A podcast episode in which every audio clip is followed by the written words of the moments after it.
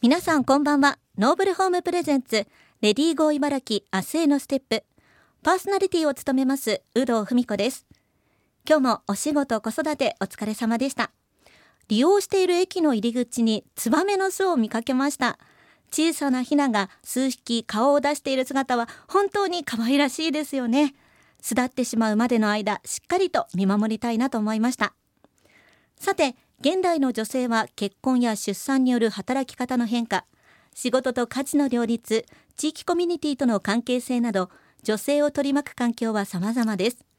そこでこの番組では女性が生き生き働ける社会になるためにリスナーの皆さんの不安や悩み疑問などを専門家の意見を交えながら一緒に考えていきます。お仕事や家事の合間にほっと一息つきながら働く女性の未来について一緒に考えてみませんか？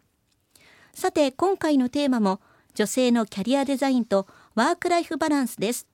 今週も茨城大学人文社会科学部教授清山玲先生をスタジオにお迎えしております。清山先生よろしくお願いいたします。よろしくお願いします。前回は先生が大学の講義で女性のキャリアデザインとワークライフバランスをどのように伝えているかを教えていただきましたがさてあの清山先生が改めてこの女性がライフイベントに左右されがちな女性がワークライフバランスを考える上でどんなこうキーワードっていうのがあるんですかね？はいまずはあの職場ではダイバーシティマネジメントって言って、ワークライフバランスできるような育児休業とか短時間勤務制度とかあるいはあのちょっと仕事の仕方をあの調整したとしても、はい、評価をそのことをもって評価を下げないっていうような運用をきちっとこう働いてる子育てしながら働いてる女性たちがあの不当に低く評価されたりすることがないのびのびあの仕事と家庭を両立できるっていうことが求められていると思います。はい、もう一つは、はい、やっぱりあの家庭生活との両立が問題になるので、うん、えっと、結婚する前にできればですね、はい、この人は料理ができるかどうか まあ家事育児をですね、積極的に一緒にやる人かどうかっていうのをチェックするっていうのが大事かなと思っています。まあ、会社もそうですしもちろんそのプライベートで あの結婚する相手のこともしっかり見た方がいいということですかね。そうですね。あのやっぱ戦略っていうのは大事かなと思います。で、あのもちろん世の中に素敵な男性はいっぱいいるわけなんだけれども、はい、自分が長い人生を共にしてハッピーでいられるかどうかっていうのを基準に、相手を見つけるっていうのもあるかなと思うんですよね。はい、私はあのどうもうちの夫は、えー、ご飯を作ってるところをチェックされたと言っています。あ先生はじゃあ ご飯作れる方かなっていうのはちゃんと見ていたっていうことですかね。あのね、そうですね。えっと職場であの職場結婚してたんですけど前の職場で あのその時にえー、っとチェックしましたね。はい。まあでもね、あの一緒に家事ができるかどうかでだいぶ変わってきますもんね。そうですね。一人で全部やってたらあのもう本当に大変だと思います。あの家事も育児も。それで仕事もって言ったら疲れちゃいますよね。はい、うん、だから一緒にやってれば片方があのお茶碗なってる間にもう一方がコーヒー入れてで終わったところで美味しいコーヒーを一緒に飲めるとか、はい、なんかそういう時間を作ることができるし楽しい時間を作ることができる。ちなみにこう茨城県の女性の働き方のこう現状っていうのはどうですか？茨城県はちょっとあの昔風の働き方かな、はい、古風かなと思っています。であのよくえっとまあ、幸福度ランキング日本一っていうので取り上げられることが多い福井県があるんですけど、はい、福井の女性っていうのは茨城とは全く違って、はい、あの働き続ける人たちがすごく多いです。正社員フルタイムで働き続ける人が多い、はい、そしてあのだから30代とかの、えっと、女性たちの労働力率があの茨城県に比べると15%から20%ぐらい、あの違うかなっていう。ところがあります。高いですね。高原型っていわゆるヨーロッパとかでよくあの子育て期に下がらない労働はい、労働力率が下がらないっていうグラフをよく見せられるんですけどそれがあの福井とかそういう、日本海側の地域はちょっとそういうそうすると県としての幸福度も高くなるってことですよね。あまあそのいろんな要素があるのであの一概に言えないと思いますけどそれもでもちょっとそれも一つあるあの要するに家計面も女性の、はい、えっと、女性が働くことで所得を得てる、うん。うん。うん、であのそのお金をあの自分たちのために何か使えるっていうことも、はい、そうですね、あのあるんじゃないでしょうか。なるほど、家庭としてもこう豊かになるということですよね。はい、あとは、まあ、最近では男女ともに、まあ、あのたとえお付き合いをしている方がいても結婚しないという選択をする方も増えてきていますがそのあたりはどう思いますか？えっと、あの結婚しないっていう選択は、はい、あのその人一人一人自分にとってえーと、結婚したいと思える相手と巡り合うかどうかっていう話だったり、うんうん、あるいはその環境にあるかどうかつまり結婚するってちょっと,、えーとえー、新しい環境に飛び込むっていうことなので、はい、勇気っていうか あの、ね、ちょっと必要ですよね。はい。はい、でその、えーと、勇気をあの出せる環境にあるかとかちょっと後押ししてくれる何かがあると結婚するんだけど、あの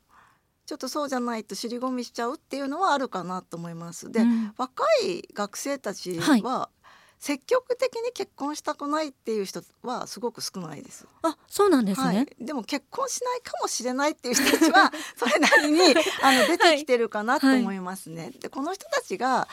どうあの行動するかっていうことかなと。結婚してる人たちが幸せそうだったら。うんしたいなと思うだろうし、うん、結婚して生きてる人たちあの先輩たち子供を持ってあの子育てしながら働いてる人たち見てあんなに大変そうだったら嫌だなと思ったら そっちに行かないし、はい、いやなんか楽しそうじゃないのって思ったり、子連れの、えーと、こう男性や女性を見て、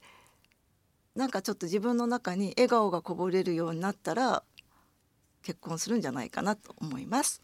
まあ、あの先ほどのお話にもありましたけどもこう2人で働いた方が経済的にこう豊かになるっていうのはありますよね。そうですね、うん、あの実はね茨城県は男性の所得は高い方なんですね。で女性があの非正規で働いてて、はい、それはちょっと低いかなっていう感じあの、うん、相対的に低いかなっていう感じで、えっと、茨城の世帯所得は決して低くはないっていうのはあります。うん、あの日本海側の方がもしかしたらあの低いかもしれないんだけど逆にだから多就業っていうのもあると思うんですけど、うんうん、今茨城の女性たちが働くかどうかってことになると確かに茨城県の男性がそれなりに稼いで所得があってそれにプラスして女性も あの生涯であの、うん。フルあのフルないしはその正規雇用としてこうそれなりの所得を得てくれば豊かさは世帯にとってはすごく大きく変わると思います。だからそのそのお金で何ができるかって考えた時、うん、そのお金だけが欲しいわけじゃないのでそのお金でできること例えば、えっと、子どもの教育上の選択肢を増やすことができるとかあるいはちょっとこう高齢の親が弱った時にあのちょっとお見舞いを包んだりとかちょっと帰省の回数を増やしたいんだけど交通費の心配をしなくていいとか、うん、いちいち夫にお伺いを立てなくてもいいってこともあると思います。はい、たくさんねプラス面があるかと思うんですけども、はい、ここでえっと、リスナーさんからツイッター上の質問が来ているのでご紹介しようと思います。えどうしても子供を持ったお母さんが家庭内や社会で輝くためにはといったテーマが多いのですが子供がいない女性の仕事との向き合い方について聞きたいですということでミノムシさんから頂いておりますがこちらはどうでしょうか？えっと、ぜひですね、子供がいない時は仕事に、えー、チャレンジしてほしいなと思っています。あの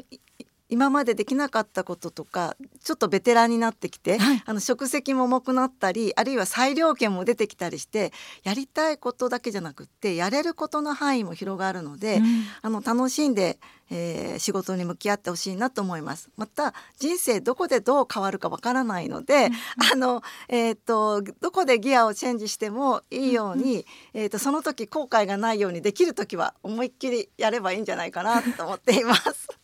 でまたあの職場で楽しんでほしいっていうのがあるんですけど、はい、同時に仕事以外の人生もあの子供がいないからといってないわけじゃ決してないから、楽しんでほしい。あの人との、えーと、なんか人間関係なんかも、えーと、十分享受してほしいしまたあの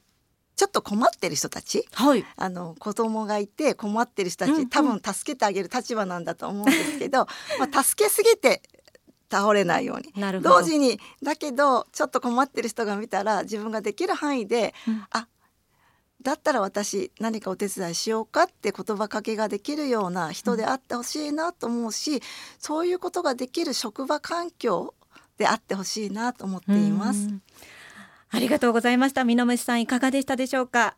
えー、今日は茨城大学瀬山玲先生にお話をお伺いしました。また来週も引き続きお話をお伺いします。ありがとうございましたありがとうございました。